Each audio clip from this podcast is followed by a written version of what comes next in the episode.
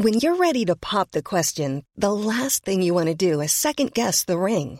At Bluenile.com, you can design a one of a kind ring with the ease and convenience of shopping online. Choose your diamond and setting. When you find the one, you'll get it delivered right to your door. Go to Bluenile.com and use promo code LISTEN to get $50 off your purchase of $500 or more. That's code LISTEN at Bluenile.com for $50 off your purchase.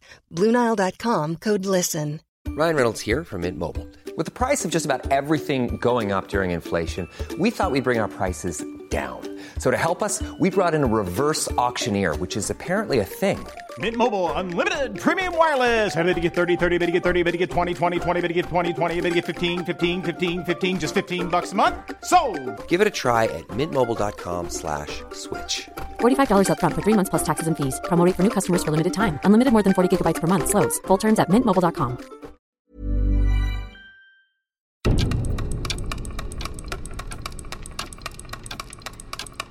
As historians, the passing of time is really our stock in trade. But even how time passes, or at least how it is understood to pass, has a history. Today we're going to be thinking about how time was reckoned in Tudor England, and the timepieces that framed that knowledge. For this is the new age of mechanical clocks and even watches, at least for the elite when the uneven hours of medieval reckoning had been cast aside in favour of time by the clock. And with this cultural shift, timepieces came to have symbolic meanings, and exploring these can give us a profound insight into the mentality of the Tudors. My guest today has done just this in a journal article that she wittily called Tudor Time Machines. She is Dr. Christina Faraday, a research fellow at Gonville and Caius College, Cambridge, and she focuses especially in her research on art, architecture, and ideas in Tudor England. She's also an Arts and Humanities Research Council BBC New Generation Thinker, which is a scheme for top early career researchers seeking to learn how to present their ideas in accessible ways to new audiences, which fits her very well for explaining to us how we can understand Tudor time.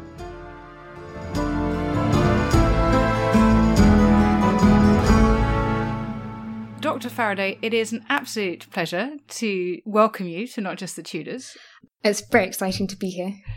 and to have an opportunity to talk to you about your work. This brilliant punning title that you have, Tudor Timepieces, that we're going to talk about. Maybe we should start, though, by getting a sense of time before the Tudors. Can we talk about how time was reckoned in response to the seasons up until about the 15th century? Absolutely. Actually, this is one of the things that I really love about studying history is the way that it can make you so aware of how many things that you just take for granted as being natural are actually incredibly conventional and there are other ways of doing them basically and timekeeping is one of those. So the 24 hour day for example completely arbitrary. There is no reason astronomically speaking why there should be 24 hours in the day. We get that from the ancient greeks and the ancient romans and they got it from the babylonians but for most of history, the 24 hour day wasn't as we know it. So the daytime was divided into 12 hours and the nighttime was divided into 12 hours. And of course, the length of daylight varies. This is what was called the unequal hours. So in the north of England, an hour in daylight in winter was about 30 minutes for us, and an hour in the summer was about an hour and a half for us. So it's a completely different way of thinking about time. And of course, it shifts each day. It gets a little longer or a little shorter, depending what time of year you're in. But most people didn't really live their lives minute by minute or hour by hour like we do. The idea of a train leaving at 2:47 or something. It's just not how they existed. The times of prayer, for example, organized by the Catholic Church, there were four main hours in the day. People could organize their time around. They might hear bells, or they might say something like, I'll meet you when the shadow of the tower is 12 feet long, or something. It's a very different approach to time than what we're used to. And as society got more complicated, it became necessary to have a slightly more objective sense of when times were and when things were. So imagine in an urban centre, you've got this cacophony of bells alarms, effectively. Alarms come before clocks, strangely enough. You need to know when the market should open, you need to know when to stop work. And there are all these bells that mean different things to different people. And it got so complicated, people say, okay, maybe we need some sort of objective sense of time here. And that is what gave rise to the idea of a clock that could keep a sort of more regular, slightly objective, slightly distanced time. But even then, the unequal hours persisted and they just adjusted the clocks. But it's much more of a faff to adjust a clock hour by hour throughout the year. So, equal hours, the idea of dividing a period of time into 24 regular periods, that comes out of the clock, is catalyzed by it, but it's also developing at the same time. I love the idea that a long summer day was literally longer. you know, it was actually much longer than the short winter day. And it makes sense with the sort of energy of the human body. It's far more in sort of response to our rhythms, isn't it, to have much longer to work on summer's days and winter days. Did the unequal hours get rung by church bells, as we now, I might imagine, each 60 minute hour to be rung? Not exactly. So the spacing of prayers was also dependent on the system of unequal hours. For example, we think noon for us is midday, but it was originally known the ninth hour, and it was originally much later in the day, but obviously in the summer it would be in a slightly different place because when you would start the numbering, you would start your day often the half hour after sunset on the day before. And this feels sort of more flowing and kind of natural. Do you think it was more human? I think people have said that a lot about the medieval period. They were so much more in touch with nature. It is true that the idea of the minute, it was theoretical basically until the 16th century. There was an idea of minutes, astrologers used them, but for most ordinary people, you might measure something by heartbeats, for example, but a minute wasn't even really measurable until clocks got more advanced. In a sense, I think we have much more of an idea of parceling up our time but whether that's because you know, people like to say, oh, clocks are the problem, but it's not really clocks. It's the society that gave rise to the clock. Yes, okay. I've fallen into the obvious trap of thinking that there was some golden age when things were better. When did mechanical clocks then come into use? From the 13th and 14th centuries, tower clocks or turret clocks were becoming increasingly well known, and cities in Italy competed to have the tallest clock or the best clock. But in terms of the domestic day to day clock ownership, that really starts developing much more in the 16th century. As with a lot of these things, you know, it's a very expensive, very elaborate piece of technology. It starts with royalty and with nobility. And gradually, the middling sort, the merchants and people start to have these objects as well. So, how common then are clocks and watches? Are we thinking that the vast majority of people would really not have thought of time in that regard, and it really is till perhaps much later in the century something that's really only for the elite? or actually are people becoming in contact with this kind of way of regulating time? I think because turret clocks, public clocks in urban centres, are very well established by the 14th century, I think that method of regulating yourself by the public clock, that's pretty familiar. I think having a personal timepiece that is yours, that's something that comes in a bit later. And you wouldn't necessarily have that clock for the purposes just of telling the time. They do a lot more for you as a person. They show off a lot about what kind of person you are, really, if you own one of these things. In terms of their reliability, if you really needed to know exactly what time it was and it was sunny, you would probably rely on a sundial rather than your clock. Because clocks in the Tudor period are at best reliable to about 15 minutes a day. And the smaller the clock is, the less reliable it is. So if you think every component has to be made by hand, and clocks are made up of gears with tiny little teeth. And you might be able to make a gear that goes round once a minute, but can you make that gear go round regularly for a whole minute by hand? That's the question. So the smaller these things get, the less reliable they get.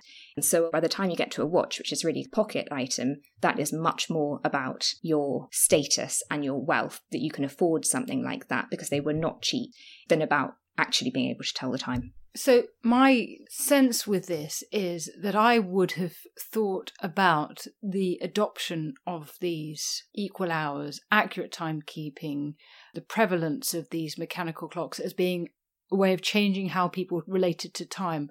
But actually, you're saying we need to turn it topsy turvy. It's a society that has created these things that has changed the relationship to time, and the technology is following the cultural trend. It's a bit of a chicken and egg situation. These things are all happening at once, and they're encouraging each other but it's not at all the case that somebody invented a clock and then suddenly everyone was like, oh, great, let's have 24 regular hours in a day. And actually, this is a very gradual change. These clock hours, as they're known, and there are lots of different ways of measuring time by a clock, there are different modes of reckoning time, and they exist simultaneously together for centuries into the 18th century. It's a commonplace that different towns in England had different time zones before the arrival of the railways. It's like that, only everything about time could be different in different places. Yes, of course. Two o'clock, two of the clock. It's a clock two o'clock as opposed to by anything else. Where were clocks coming from? Were they being made in the British Isles or elsewhere? The clockmaking centres are really the metalworking centres, and in the 16th century, those were particularly in Germany, Augsburg, and Nuremberg. So, clockmaking in England, is very scant evidence for it before about the 17th century. The Worshipful Company of Clockmakers was founded in 1631, and there is some evidence before that, but it's very patchy. So, a lot of these objects had to be imported or they came with immigrant tradesmen whose skills were very sought after. But that's domestic clocks. So turret clocks, which are much more the preserve of, say, a blacksmith. They're much bigger, they're made of iron. There is an English practice of making turret clocks, and there's a lot of innovation there. But domestic clocks and watches, they're much more the preserve of locksmiths and goldsmiths and jewelers, people who work in very fine metals.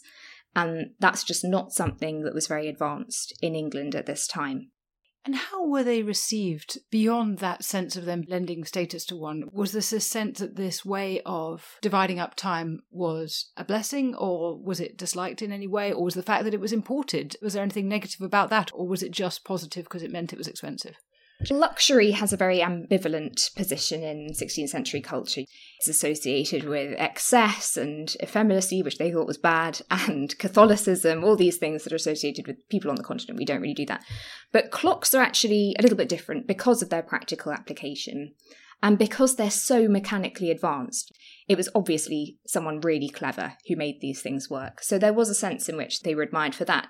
But it's interesting, they do get a mixed reception in English literature. So clocks are praised for being reliable, they're praised for being self controlling. That's something which they are very interested in. But they're also criticized, and there are some very strange references to clocks being cold. So there's this phrase which crops up several times in 16th century literature as hot as toast or as cold as a clock. And it's obvious why toast is hot, but it's not that clear to me why a clock would be cold. And I suppose it could be that before central heating, metal objects maybe were literally cold and you'd be constantly touching this thing. If you had a domestic clock, you had to wind it up every day. Or maybe it's that it coldly measures the passage of time without any resistance or kind of accommodation. It could be that, but it's a bit of a mystery to me. Let's talk a bit more about these ways that clockwork figured in imaginative terms. Your work has explored the fact that many people in Tudor England had themselves painted with clocks. Why? It's funny, isn't it? Because obviously, what on earth is the point of having a portrait with a clock in it? It can't tell you the time. But that is testament to the incredible hold that the clock had on the imagination. It was the most advanced machine of its time. So, for all that I've said, actually, they weren't that accurate, they were still incredibly advanced mechanics. And people loved their mechanical systems. To review how a clock works, there were two kinds of clock in Tudor England. There was a weight driven clock and a spring driven clock.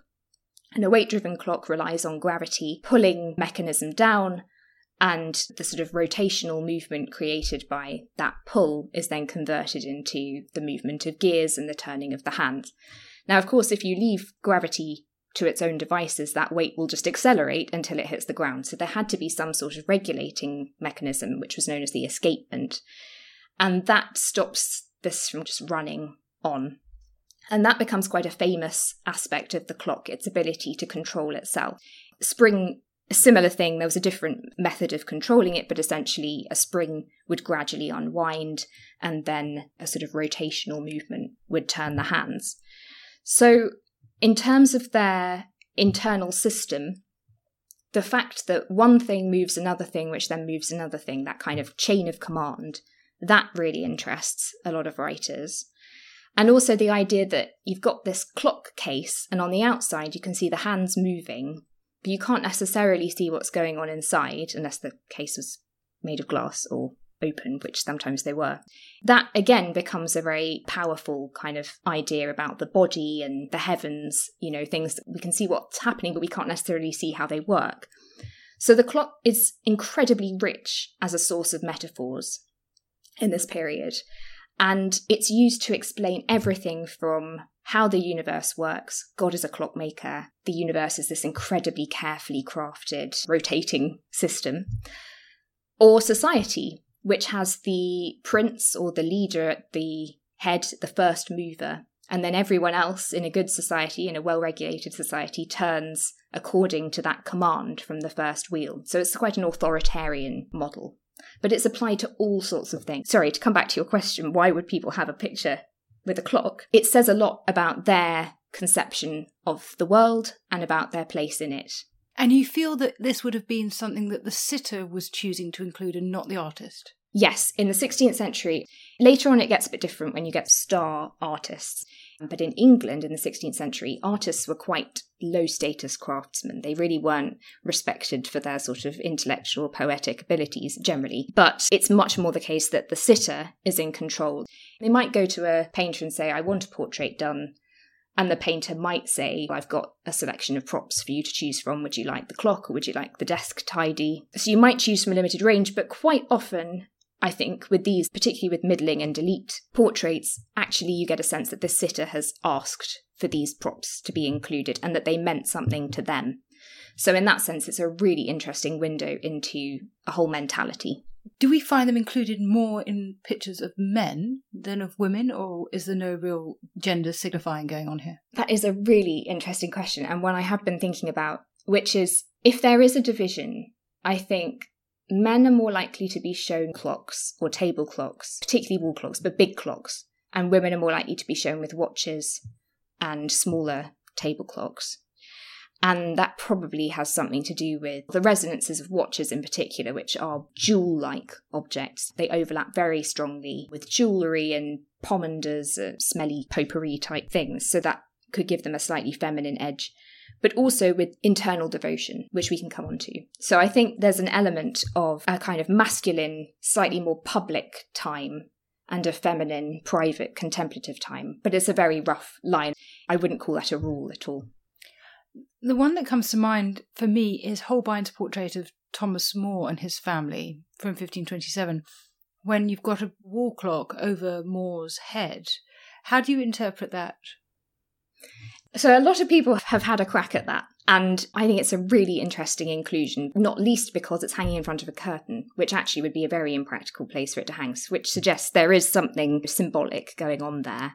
People have said it's indicating that Thomas More is a very temperate person and clocks were a symbol of temperance in the Middle Ages. Again, this idea of self regulation is what comes to mind, but there are lovely manuscript illuminations of temperance wearing a clock as a hat, which is a terrific party costume idea for anyone. So that's one interpretation. Obviously, themes of death and memento mori potentially.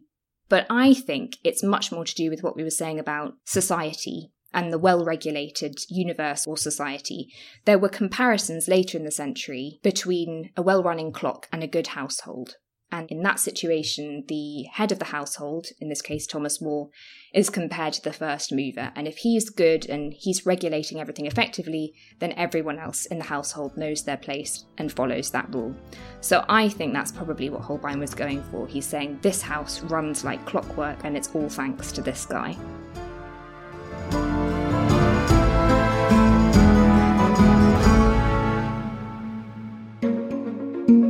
As you listen to this, me and Team History Hit are on our way down to the Weddell Sea, joining the expedition mounted by the Falklands Maritime Heritage Trust to the place where we believe the Endurance lies on the sea floor. If we find it, It'll be the greatest underwater discovery since the Titanic, so get ready. Dan Snow's History Hit podcast is the exclusive place to follow in real time the search for the lost Endurance shipwreck in Antarctica, with regular episodes and updates dropping in the feed throughout the month.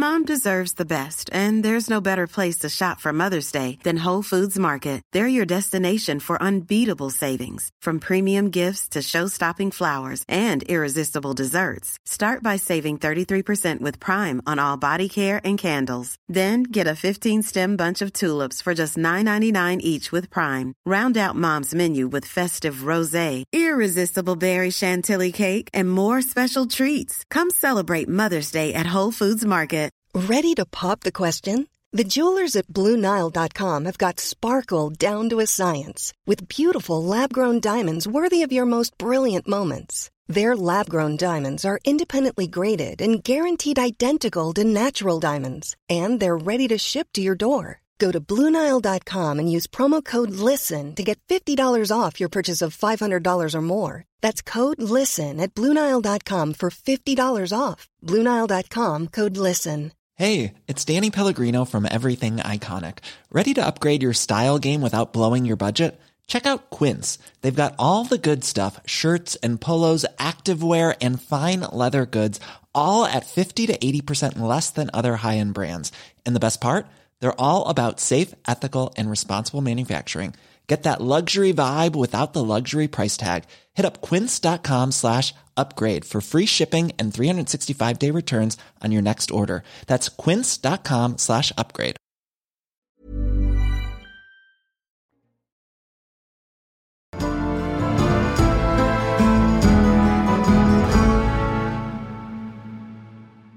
You threw in there the the mention of clocks as memento mori, and we're probably all familiar with the use of skulls in portraits to signify that. Were clocks being used metaphorically, symbolically to talk about time running out? Yes, absolutely. And this is a major factor, I think, in that what we were saying about people being more aware of minutes passing, minute by minute. You can actually visualize on a clock the passing of time that is bound to make you more aware of the seconds slipping away effectively. So, clocks definitely have a range of meanings that relate to considering how you spend your time. It's finite, God will judge you, according to the Tudor mindset. How did you spend that last hour? Can you account for it? And there are lots of prayers and commentaries that say the clock reminds us that we're going to die. And clocks themselves actually start to reflect this as well. So you can get novelty clocks in the shape of a skull. There's a really horrid one actually from Germany that on the hour its teeth chatter and a snake in its eye socket flicks in and out. It's really disturbing, but they liked that kind of thing. And others a lot less elaborate than that, that just had mottos and things that say time flies. But it's all designed, it's not just to get you down, it's designed to make you think, how can I be a better person in the next hour? How can I be mindful of my death so that I can go to heaven? Yes, I was thinking there must be some connection with the Renaissance and the sense of classical authors becoming popular and fugit tempus or fugit irreparabile tempus. Your time is irrecoverable time is fleeing as a kind of import from the classical world that is starting to influence the thinking of the learned in European society at this time. Absolutely. I think without wanting to set up too much of a contrast with historically, people have said church time and merchant's time, and church time is cyclical and medieval, and merchant's time is modern and linear. I think that's a bit of a false dichotomy, but the church calendar is cyclical. Easter comes around every year, Christmas comes around every year. And for monks, of course, you're reliving with prayers the day of Christ's Passion every day. The timing of the prayers is related to that. So I think that might have been a very different way of relating to the day. It's a do over. You can try again, the cycle starts again, rather than thinking, that was it. you had one chance at that hour and it's gone.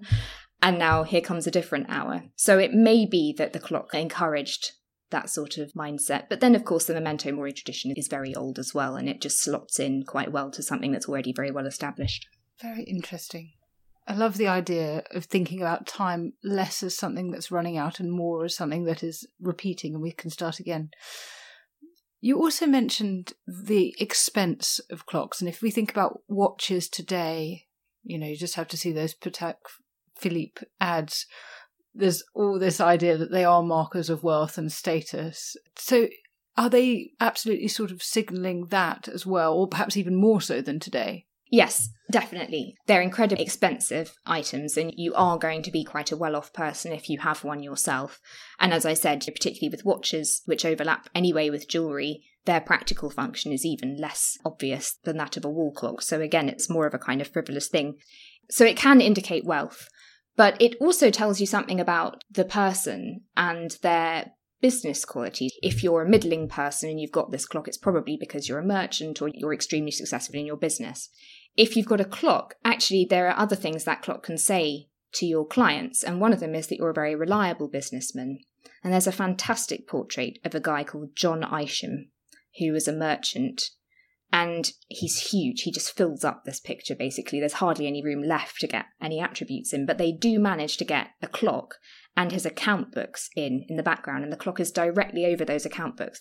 And we know they're his account books, not just because of how they look in the picture, but they actually survive. And his account books, they are his. There they are in the picture, and we still have them. And they are directly under this clock. And it's not just that the clock happened to be there in the background and the picture was painted. The clock is saying, I am very regular in my business dealings and you can trust me. That's a really interesting idea. Now, I want to pick up on one thing you said earlier as well, which is about the exterior of a clock reflecting its interior state, the mechanics of this clock. Could you say a bit more about how that figured in people's imaginations? One of the massive concerns for Protestants is are they going to heaven?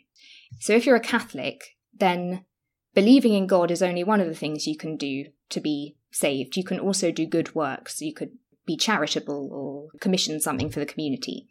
For a Protestant, the good works are no longer seen as contributing to salvation. It's faith alone is what gets you into heaven.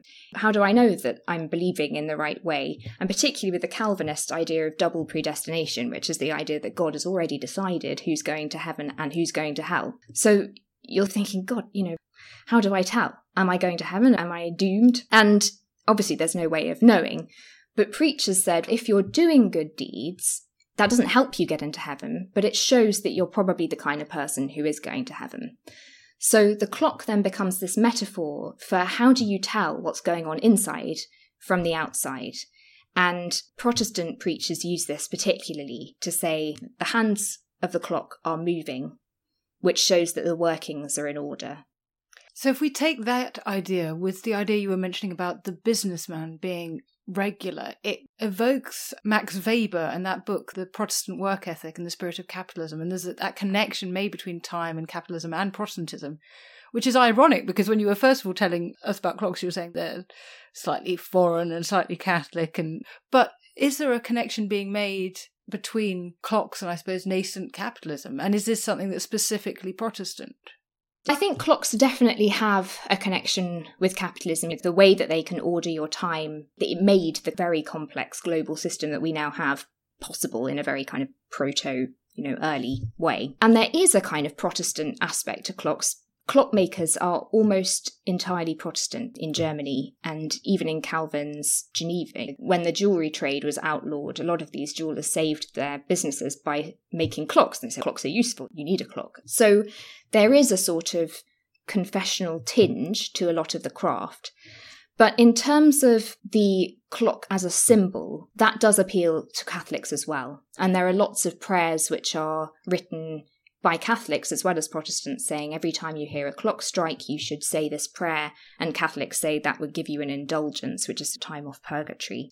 They appear in Protestant portraits, they also appear in Catholic portraits. Um, there's a portrait of Margaret Douglas, who was Countess of Lennox, very Catholic, harboured a lot of Catholics in Edward VI's reign. And she's painted with a clock. And for her, it might be a sort of truth will out, truth will be victorious in time kind of symbol. She's saying she's patient, she's waiting, but eventually Catholicism will be restored, as it was very briefly.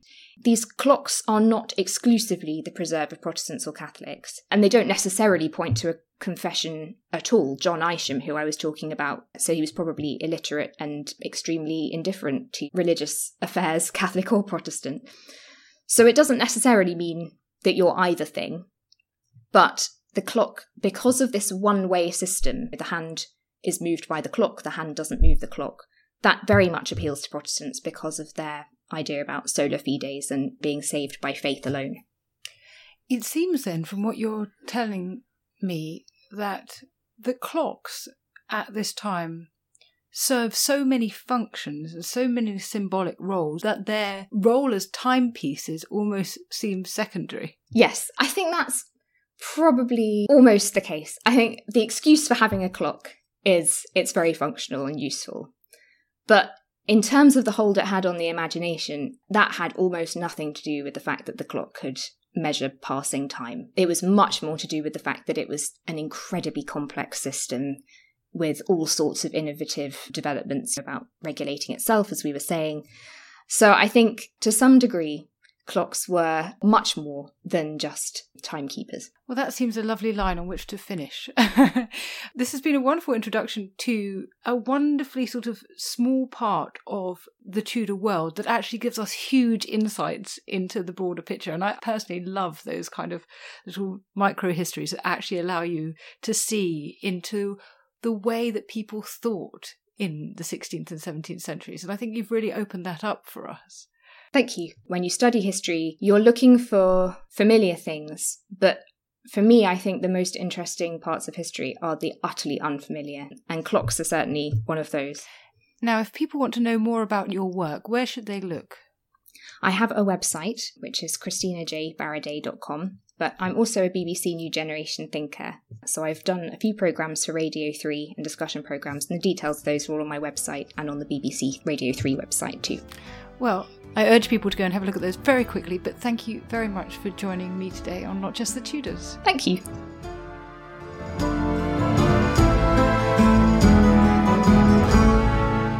Thank you so much for listening to Not Just the Tudors from History Hit.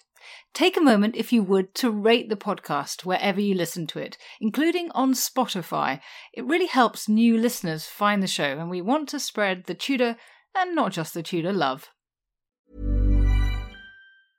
Hey, it's Paige DeSorbo from Giggly Squad. High quality fashion without the price tag? Say hello to Quince. I'm snagging high end essentials like cozy cashmere sweaters, sleek leather jackets, fine jewelry, and so much more. With Quince being 50 to 80% less than similar brands. And they partner with factories that prioritize safe, ethical, and responsible manufacturing. I love that. Luxury quality within reach. Go to quince.com slash style to get free shipping and 365 day returns on your next order. Quince.com slash style. History is full of extraordinary people, the Tudors being just a handful. In my latest film on History Hit, we meet Bess of Hardwick and go inside the incredible house that she built, a house that defines the elegance and grandeur of the Elizabethan age, a house fit for a woman who climbed to the top of the Tudor social ladder. To find out more about the life of Bess and many more fascinating figures from the past, sign up via the link in the description with the code TUDORS for an exclusive discount.